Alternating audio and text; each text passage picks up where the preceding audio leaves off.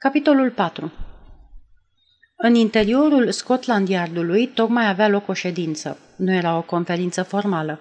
Șase sau șapte bărbați ședeau în jurul unei mese și fiecare dintre cei șase bărbați era un om cu oarecare greutate în specialitatea sa.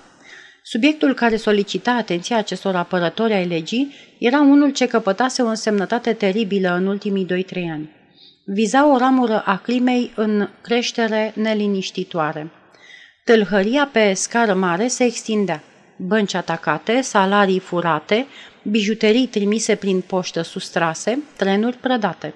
Nu trecea o lună în care să nu aibă loc o lovitură nemaipomenit de îndrăzneață, operată cu deplin succes. Sir Ronald Graves, comisar șef la Scotland Yard, prezida în fruntea mesei. După obiceiul său, mai mult asculta decât vorbea. În conferință nu s-au prezentat niciun fel de rapoarte oficiale de această dată.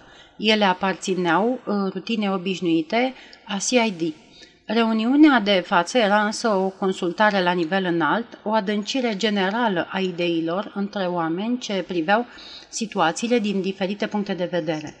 Sir Ronald Graves examină cu atenție micul său grup, apoi făcu semn cu capul către un bărbat din partea cealaltă a mesei. Ei bine, părinte, spuse el, să auzim câteva bancuri deștepte. Omul căruia îi se adresase cu părinte era inspectorul șef Fred Davy. Se afla în preajma pensionării și părea chiar mai în vârstă decât era. De aici porecla sa de părinte. Era corpulent și avea un fel de a fi atât de bonom și de amabil, încât mulți criminali fuseseră decepționați, constatând că putea fi un om mai puțin sociabil și drăguț decât păruse la început. Da, părinte, spune-ne părerea dumitale, interveni alt inspector șef. E o treabă serioasă, spuse inspectorul șef Davy cu un suspin adânc. Da, serioasă, poate din ce în ce mai serioasă. Când afirmi asta, vrei să spui că numărul infractorilor e în creștere? Da, asta vreau să spun. Un alt polițist, Comstock, cu fața ascuțită de vulpe și ochi ageri, îl întrerupse. Ești de părere că e în avantajul lor? Da și nu, spuse părintele. Ar putea fi un dezastru, dar până în prezent, lua iar dracu știu să țină bine totul sub control. Superintendentul Andrews, un om blond și subțirel cu un aer visător, le atrase atenția. M-am gândit întotdeauna că e mai bine să dirigezi o afacere mare. Dacă e bine condusă și are măsură potrivită, are câștigul asigurat. Însă dacă o ramifici, o faci să crească și îi sporești personalul, s-ar putea să meargă deodată prost și să se dea de-a dura. Același lucru se întâmplă cu un lanț mare de prăvălii sau cu un imperiu în industrie. Dacă e destul de mare, va reuși. Dacă nu e destul de mare, nu are șanse. Fiecare lucru trebuie să aibă mărimea potrivită. Dacă are mărimea potrivită, e și bine administrat. Ajunge în topuri. Și cam cât crezi tu că se întinde povestea asta? Îl întrebă aspru Sir Ronald. Mai mult decât am crezut noi la început, spuse Comstock. Un om cu aspect sever, inspectorul McNeil, întări. E adevărat că ea amploare. Părintele are dreptate. Crește tot timpul. Poate că e bine, spuse Davy. Poate că va crește un pic prea repede și le va scăpa din mână. Întrebarea e, Sir Ronald, spuse McNeil, pe cine înhățăm și când? Sunt vreo duzină pe care i-am putea prinde, arătă Comstock. Grupul lui Harris e și el amestecat, o știm prea bine. Mai există un loc vulnerabil, jos, la Lawton Way. Garajul acela de la Epsom, o câciumă lângă Maidenhead și o fermă pe Marea Șosea a Nordului. Merită vreunul să fie luat în considerație?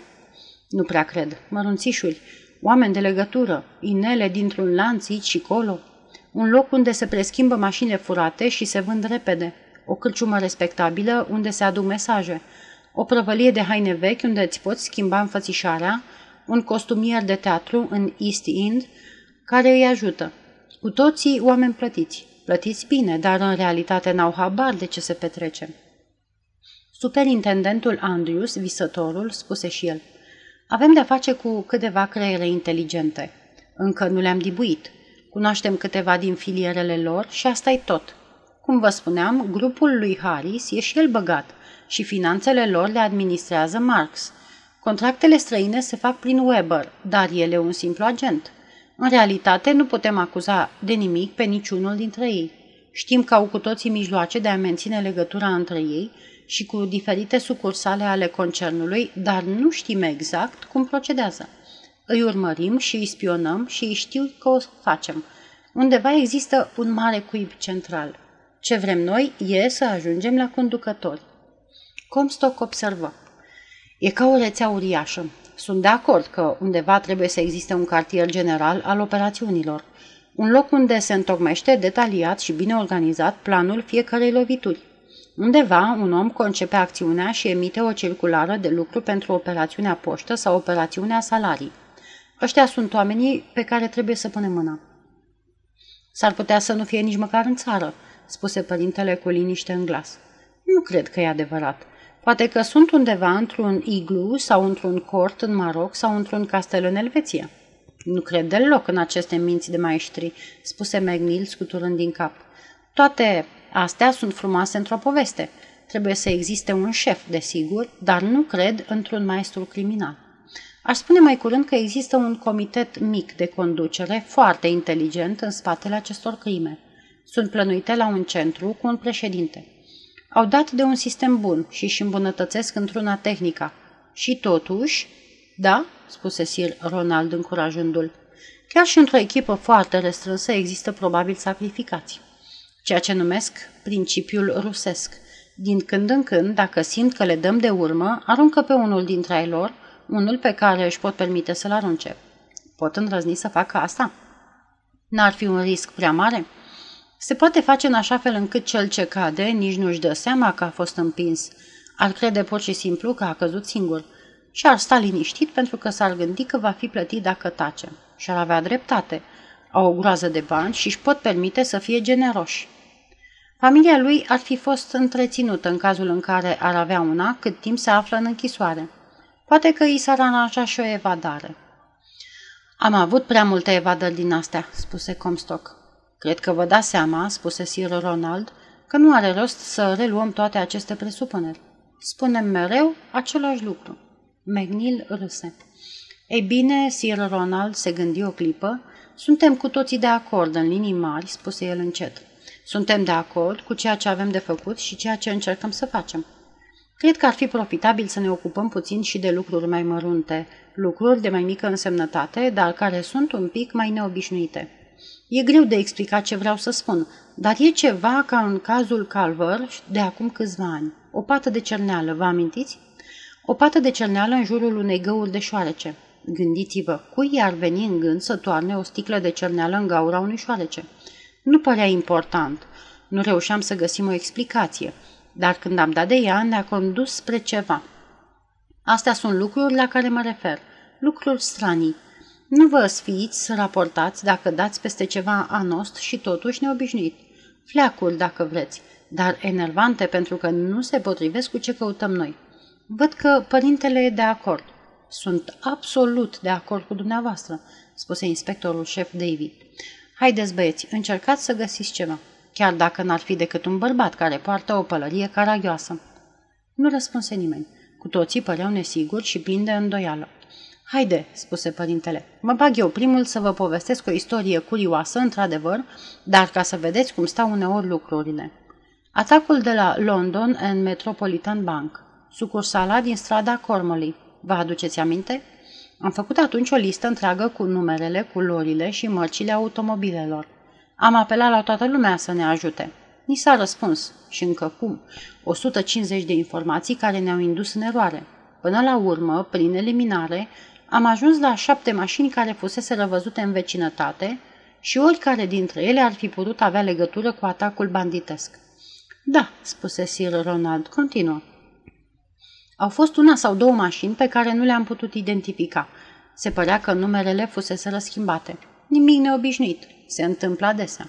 Până la urmă le-am descoperit pe toate. Vă voi da un exemplu un Morris Oxford, limuzină neagră, numărul CMG 256, uh, văzută de un ofițer de poliție. El susținea că mașina fusese condusă de domnul judecător Ladgrove.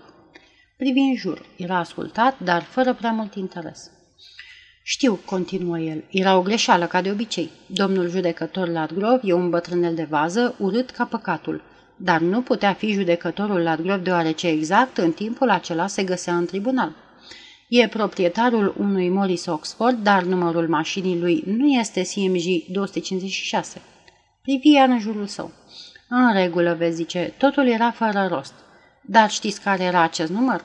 CMG 265. Destul de aproape, nu-i așa? O greșeală pe care o poți face când încerci să-ți amintești numărul unei mașini. Îmi pare rău, spuse Sir Ronald. Nu văd Într-adevăr, spuse inspectorul șef Davy, nu e nimic de văzut, nu?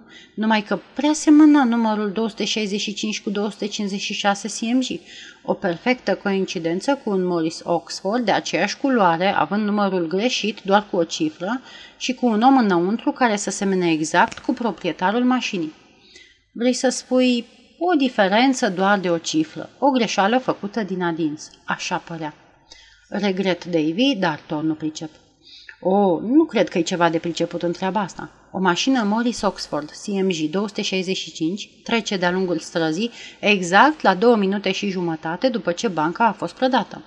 Și înăuntru, polițistul recunoaște pe domnul judecător Latgrove.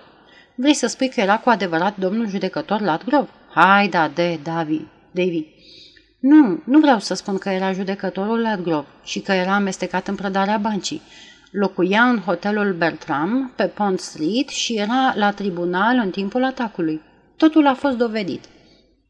Vreau să spun că numărul mașinii, marca de fabricație și identificarea făcută de un ofițer al poliției care îl cunoaște bine din vedere pe bătrânul Ladgrove sunt coincidențe care ar trebui să însemne ceva, dar se pare că nu înseamnă nimic.